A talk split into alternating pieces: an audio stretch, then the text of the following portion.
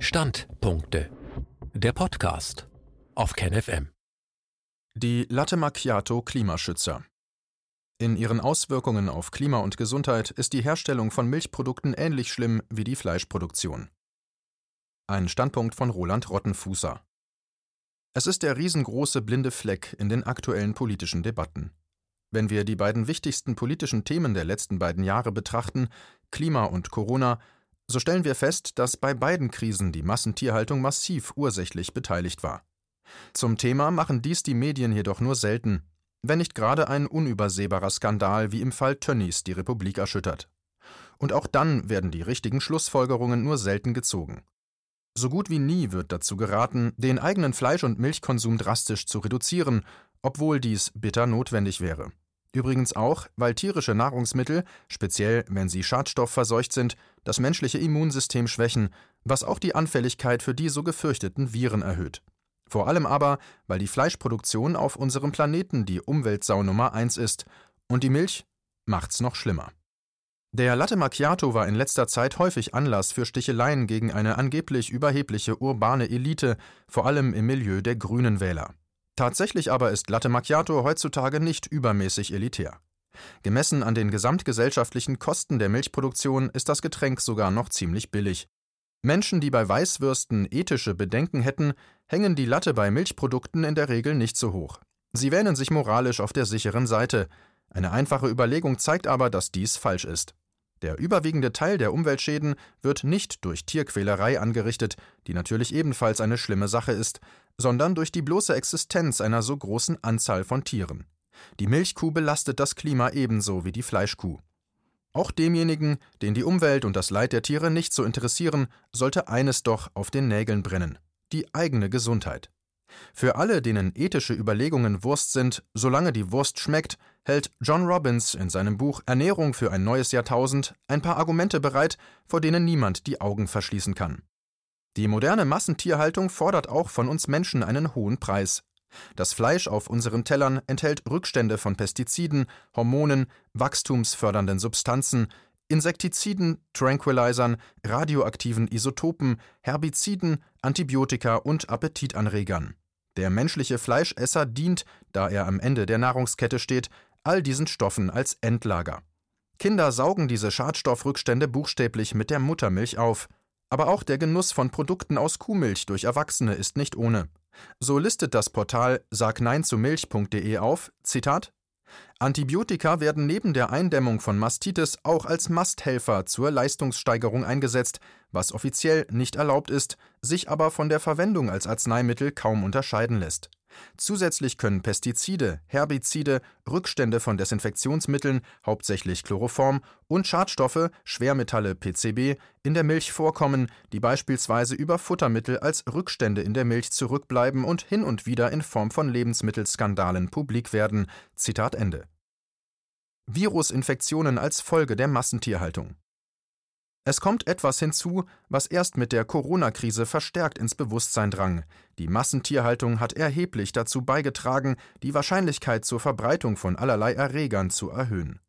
Natürlich wissen Leser dieser Seite, dass SARS-CoV-2 kein außergewöhnlich gefährliches Killervirus ist und dass an der Presseberichterstattung diesbezüglich einiges übertrieben ist.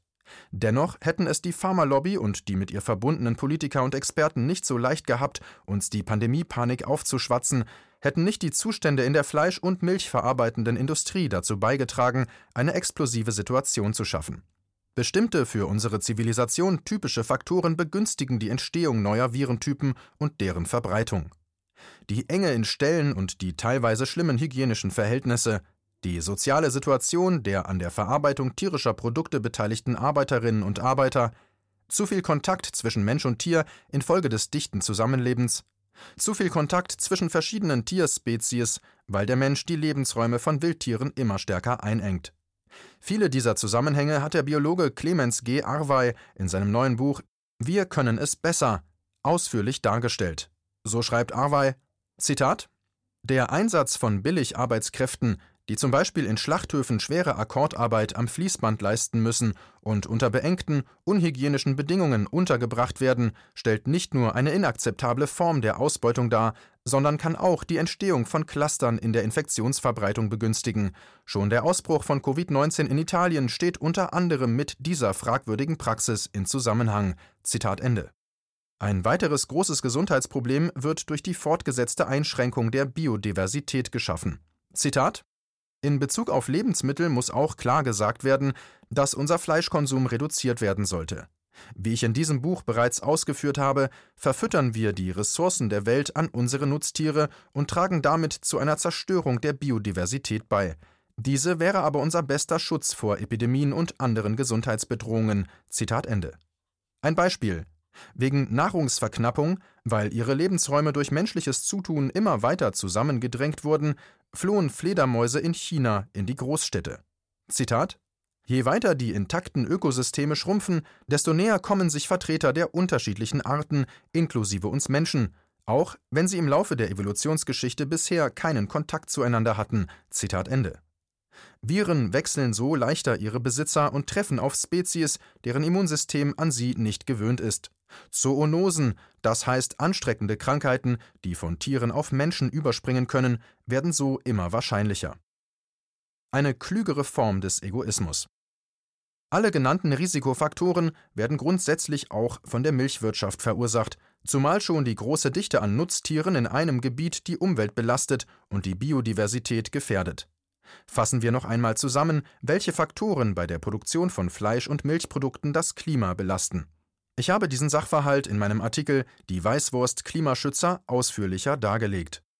Kuhfürze und Rülpser, Ausstoß von Methangasen, Landverbrauch durch Tierhaltung und den Anbau der Futterpflanzen, Wasserverbrauch durch Tierhaltung und den Anbau der Futterpflanzen, Wasser- und Bodenverschmutzung durch Gülle, Boden-, Wasser- und Luftverunreinigung durch mehr Unkrautvernichtungsmittel, Insekten- und Vogelsterben in der Folge fehlender oder vergifteter Lebensräume, Rodung von Urwäldern für den Anbau von Futtermitteln.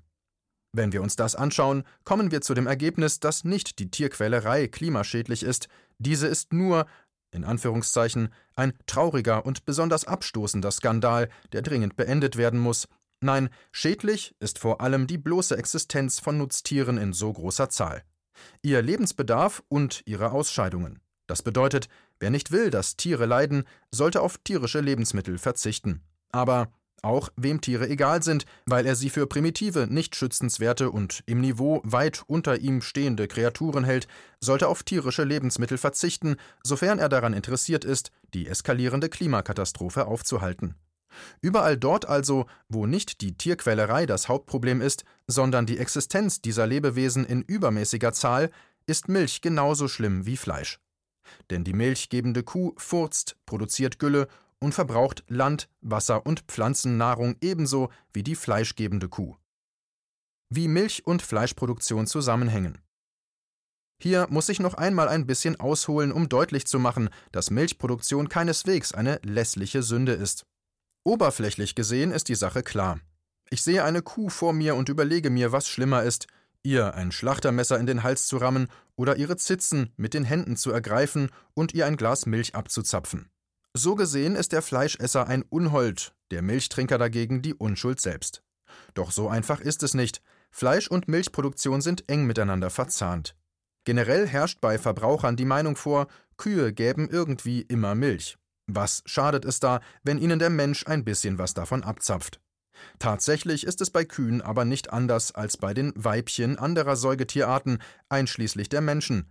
Sie geben nur Milch, wenn sie gerade geboren haben.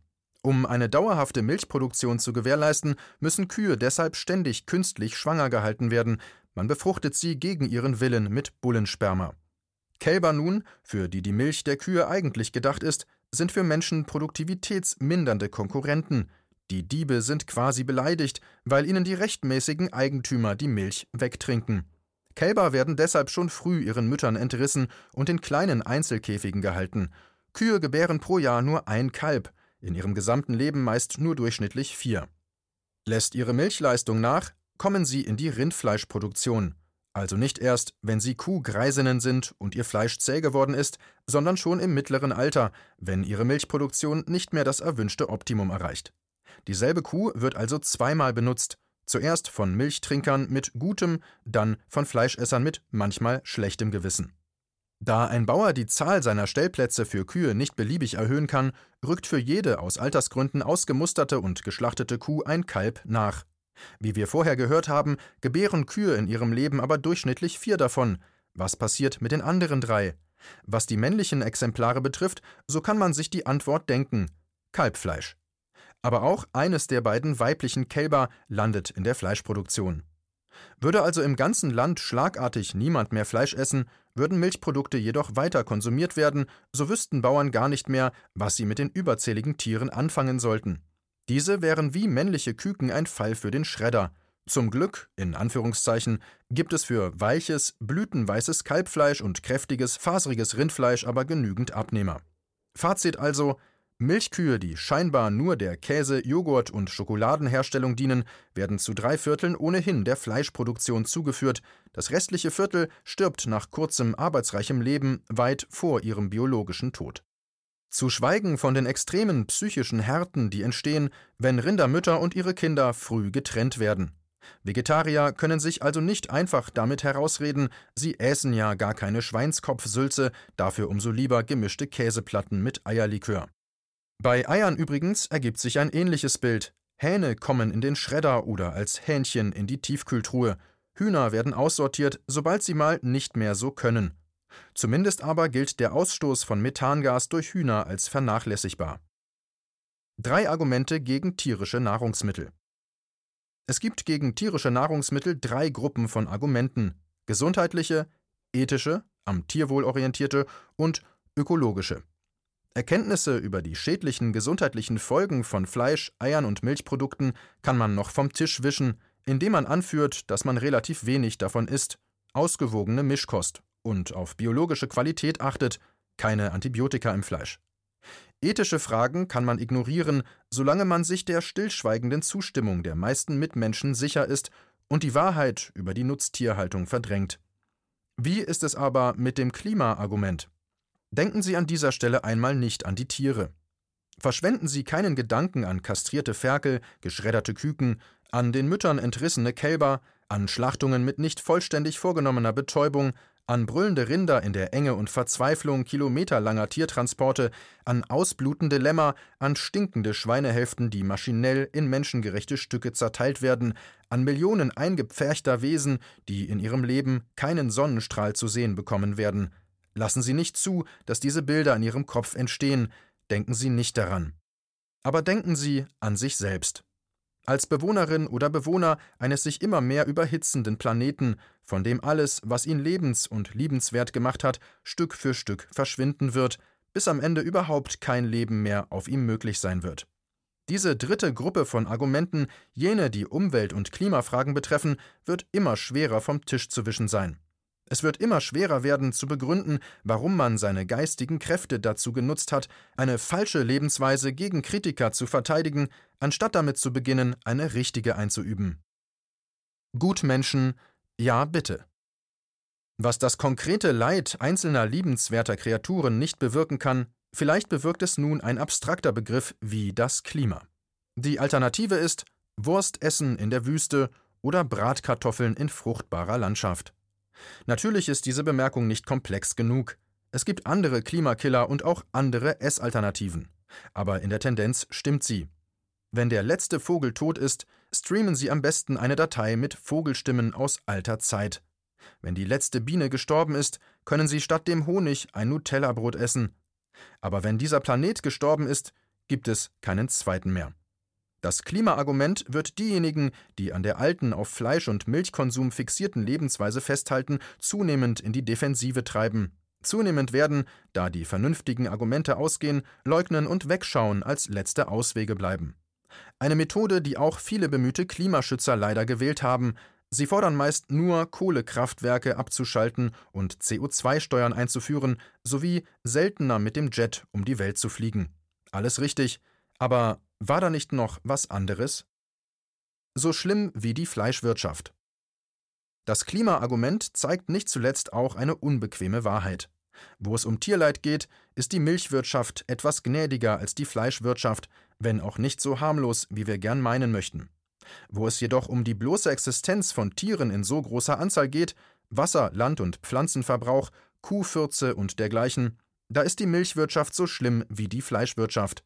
Da ist es egal, ob sie der Kuh mit sanftem Eutergriff Milch abzapfen oder sie gleich schlachten. Die Kuh ist da, sie gibt Methangas in die Atmosphäre ab, ihre Gülle übersäuert die Böden, sie verbraucht unmäßig viel Platz durch den Anbau von Pflanzen, die sie zu ihrer Ernährung benötigt. Natürlich scheint es widersprüchlich, Tierfreund zu sein und zugleich eine drastische Reduktion der Anzahl von Nutztieren zu fordern.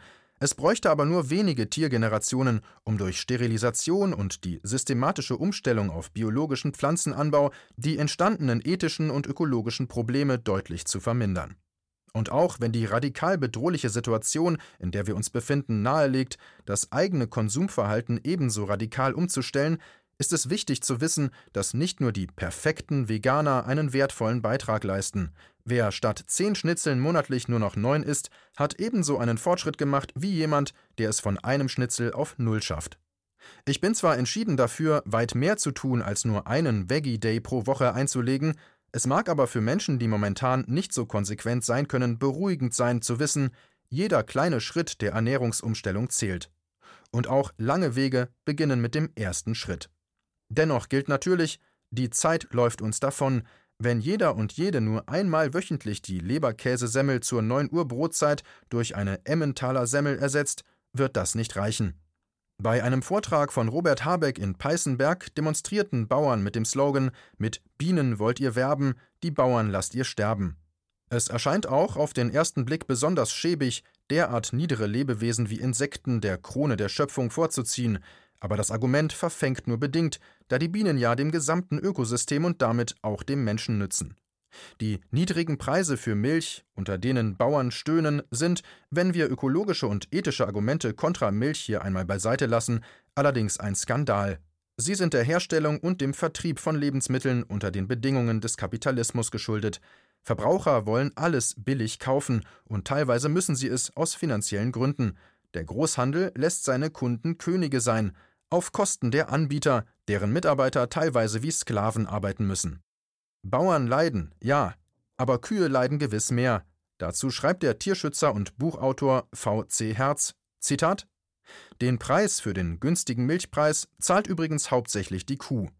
Die aggressive Zucht auf eine möglichst hohe Milchleistung schadet den Tieren. Heutige Kühe haben eine bedeutend schlechtere Lebensqualität, werden häufiger krank und werden wegen rückläufiger Milchleistung früher geschlachtet. Das Opfer des Milchpreises ist entsprechend die Kuh, nicht der Bauer. Zitat Ende. Mitgefühl einüben. Ich habe dargelegt, warum tierschützerische Ambitionen gar nicht unbedingt nötig sind, um sich heute für eine drastische Reduzierung tierischer Nahrungsmittel auszusprechen und dies auch im Alltag zu praktizieren. Die einzige Form des Mitleids, die hierzu nötig ist, ist das Selbstmitleid, das in unserer Gesellschaft ausreichend zur Verfügung steht. Haben Sie Mitleid mit sich und den vielen anderen Menschen, die auf einem zunehmend verödeten Planeten leben müssen. Ich will Ihnen zum Abschied dennoch auch das Mitgefühl mit anderen Lebensformen ans Herz legen. Es ist auch für Sie selbst ein Gewinn, wenn Sie Ihr Herz empfindungsfähig halten. Es existiert eine Veranlagung zum Mitgefühl in Ihnen, etwas, das, als Sie Kind waren, vermutlich lebendig in Ihnen war und das entsetzt war bei der Vorstellung, dass jemand dem süßen Kaninchen oder Lamm etwas antun könnte. Den meisten von uns wurde da etwas genommen und abgewöhnt, das zum Wertvollsten gehört wozu wir fähig sind. Holen wir uns diesen unterdrückten Teil unserer Persönlichkeit zurück, mit Achtsamkeit, mit Hinsehen, mit hilfreichen Informationen und dann mit Verzicht. Verzicht, der doch eigentlich nur eine sanfte Veränderung dessen bedeuten würde, was wir in Zukunft genießen. Dies war ein Beitrag aus dem Rubicon, Magazin für die kritische Masse.